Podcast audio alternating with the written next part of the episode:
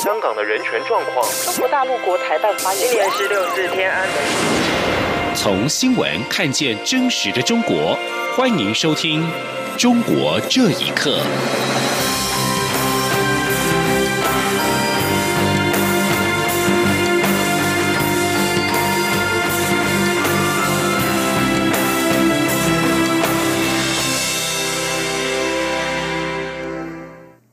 各位好，欢迎收听《中国这一刻》。今日滞留湖北民众希望政府取消驻籍管制，并且允许他们自行返台。陆委会副主委邱垂正在今天表示，离开湖北前往其他地区的沿路疫情风险仍高，为了保障滞留湖北人员的健康，同时顾及国内防疫的需要，滞留民众仍需透过专机才能够接返回台。记者王兆坤的报道。目前已有两批滞留湖北人员回台。外界关注后续接返进度。陆委会副主委邱垂正表示，依据中央流行疫情指挥中心二月二十五号发布滞留中国大陆湖北人员返台边境管制措施，接返必须透过专机。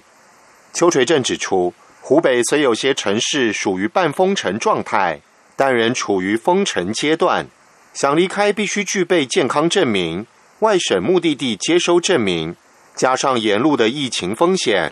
因此，滞留湖北民众还是得用专机才能回台。他说：“据我们了解，呃，这个过程风险仍然很高。好，所以呃，我们呃目前还是以呃要保障滞留啊湖北民众的健康，也顾及到国内防疫的需要。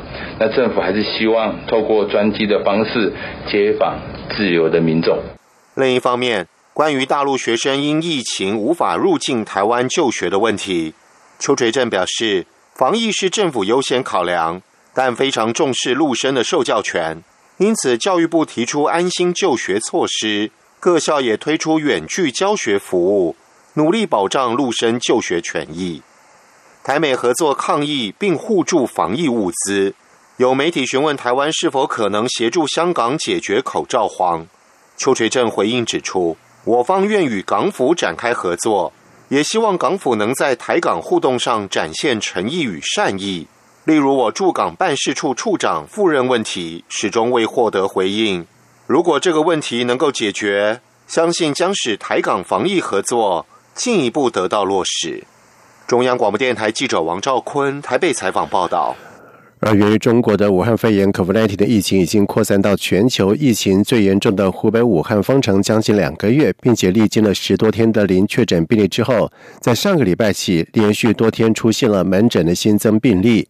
专家警告，相对封闭的社区在近期再出现新增病例是一个危险的信号。请听以下的报道：武汉是这一波肺炎疫情的爆发地，情况最为严重。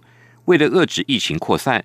当局在一月二十三号宣布封锁这座一千万人口的城市，期间有五万人感染，两千四百人死亡。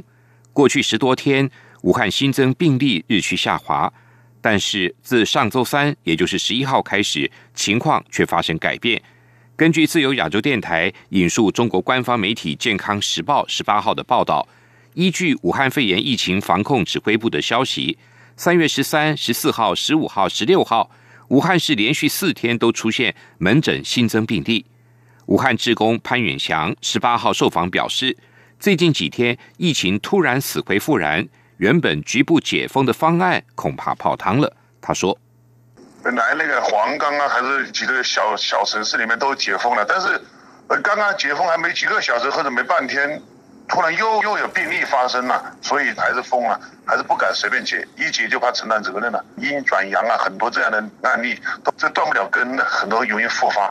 湖北居民高飞受访也表示，封城已近两个月，不少居民开始焦虑。他说：“当我们蕲春县的县城里边的超市啊，跟药店已经恢复营业了啊，也是在逐步的，其他的比如餐馆之类的还没有。”我我们村里面，因为那个十三号的刚开始解封的时候，一下子引入了一百多辆车，然后当地的政府啊很是震惊，然后马上就采取封路的措施。虽然武汉封城近两个月，已经造成民众身心的压力，不过武汉肺炎疫情再起，也引发外界的关注跟忧心。根据健康时报引述专业医生的分析，来自社区的新增病例是一个比较棘手的问题，病毒不会凭空而来，社区居民基本封闭在家中超过十四天，查清楚如何被感染是很关键的问题。专家表示，在武汉封城、社区封闭、形势趋缓的情况下，再度出现门诊新增病例是个危险信号。专家也指出，如果是社区监管不严，还不是最可怕的。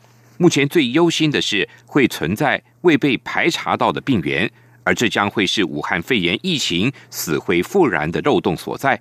武昌方舱医院医疗团队的专家也表示，连续多天出现社区新增病例，说明了疫情的防控仍有漏洞。央广新闻整理报道。而武汉肺炎全球爆发，中共却声称中国大陆的疫情高峰已经过去。就专家表示，中共是在以惯用的造假的手段制造病例减少的假象。而至于武汉的封城，虽然减缓了病毒的扩散，却让当地人是备受煎熬，因为配套的医疗设备以及物资是明显没有跟上节拍。请听以下的报道。中国国家卫健委新闻发言人米峰三月十二号在新闻发布会上宣称，中国本轮疫情流行高峰已经过去。十八号更指出，当天中国内地首次零新增本土疑似病例，相比之下，海外地区同日新增多起病例。舆论普遍认为，中国各级政府因地制宜延长春节假期，并且告诫民众不要串门，有效减缓了病毒的全国性扩散。对此，美国新泽西州卫生部公共健康实验室主任范志华接受自由亚洲电台访问时表示，除了民众保持社交距离是很有必要的防疫手段之外，武汉封城虽然减缓了病毒的扩散，却让当地人备受煎熬，因为配套的医疗设备和物资明显没有跟上节拍。范志华说：“你封城是认为就有很多感染病人，你政府同时是不是考虑到给予他足够的？”医疗设备防止交叉感染、救治重症。如果去看看中国当时的情况，我认为是不够的。另外，原美国哈佛大学公共卫生学院教授李敦厚指出，中国信息的不透明，让外界很难得知封城究竟对武汉疫情起了多大的效果。不但如此，他高度怀疑官方数据的准确性，特别是在疫情重灾区。李敦厚说，在疫情初期。中国政府试图掩盖疫情，耽误了宝贵的防疫时间，否则这场大流行可能就不会发生了。根据德国之声的报道，德国著名病毒学家德罗斯滕对中共所谓的高峰已过的说法也表示怀疑。他警告说，一旦中共的强力隔离措施解除，中国肯定会在一段时间之后再次遇到新的疫情，因为隔离病毒不等于消灭病毒。另外，《十字架报》的报道指出，武汉被世界视为2019冠状病毒疾病的发源地。疫情爆发两个月之后，病毒已经影响全球超过90个国家。但是，中国正在动用外交跟媒体力量改写武汉肺炎的历史，正试图改写病毒起源，并且让世界感谢中国。以上新闻由央广整理报道。四川成都六四天网的创办人黄琦被以故意泄露国家秘密以及为境外非法提供国家秘密两项罪名判刑十二年。黄琦的母亲蒲文清表示，当局除了始终不准亲属探视之外，监狱还规定黄琦每个月的零用钱不得超过一百元人民币。蒲文清将向当局提出申请，以确保黄琦在狱中得到妥善的治疗。请听以下的报道。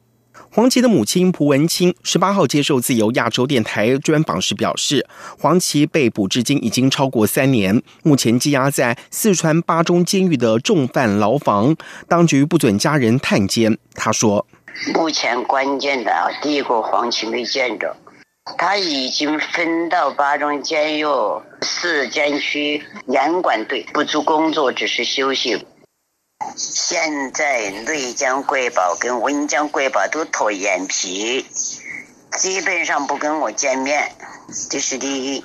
第二，监狱已经通知了我，说疫情期间借上级通知禁止探视。黄琦患有严重的脑积水和肺炎等十多种的疾病，每天需要服用大量药物。黄琦被羁押期间，代理律师曾经多次的申请保释，但一概被拒绝。蒲文清指出，他现在非常担心黄琦的身体状况。他说：“我跟监狱的管理提了关于黄芪病的要求，吃些什么药，生活上的要求该吃什么标准。他们的意见就是生活就是这样的，只是说不吃盐，不吃油。我就问他每个月给黄芪多少钱，因为黄芪自己有钱嘛在里边。他说黄芪只能上一百块钱每个月。我说他营养上需要蛋白质跟维生素、水果之类的东西。胡文清质疑监狱是根据什么规定限制黄芪的营养费一个月只能花一百元人民币？他将向当局提出申诉，以确保黄芪在狱中得到妥善的治疗和足够的营养。一九九八年，黄芪和妻子曾丽共同创立了天网寻人网站，关注拐卖儿童、妇女等议题。之后成立了六四天网，报道弱势群体维权事件，例如征地拆迁、农民上访以及人权等案件。两千零三年，被以煽动颠覆国家政权罪判刑五年。二零零八年汶川地震之后，黄芪披露了灾区豆腐渣工程，被以非法持有国家机密文件罪判刑三年。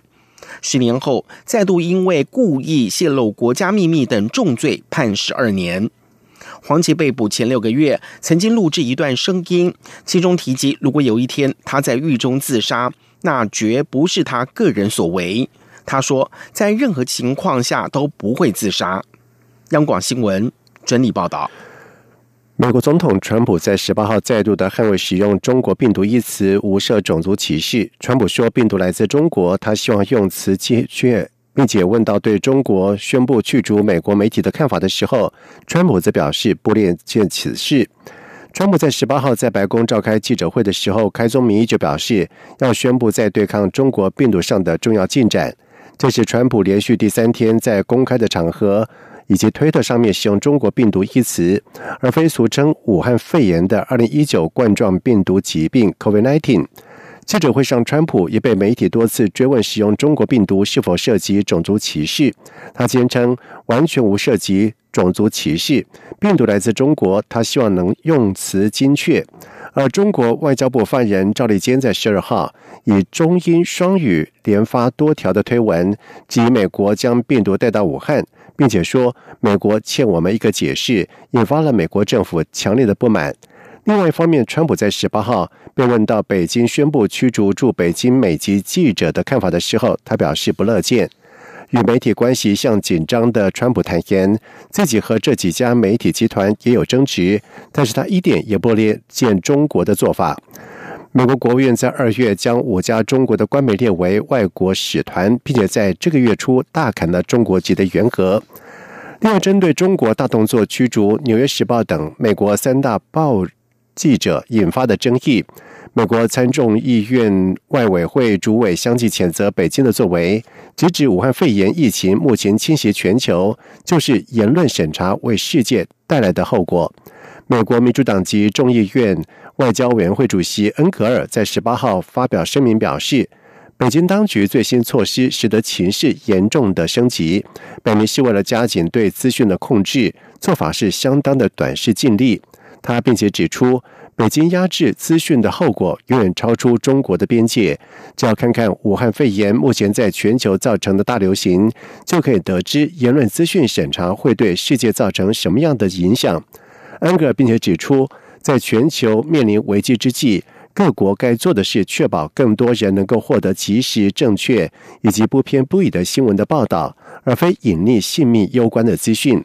另外，共和党籍参议院外交委员会主席李契在十七号也发表新闻稿表示，在面对自中国爆发的全球大流行疫情之际，比起协助全球处理危机，中共再次展现了他对于压制资讯、保护自身名誉更感兴趣。以上中国这一刻，谢谢收听。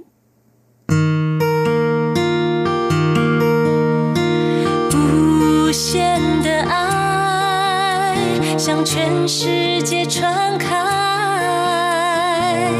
永恒的关怀，来自台湾之。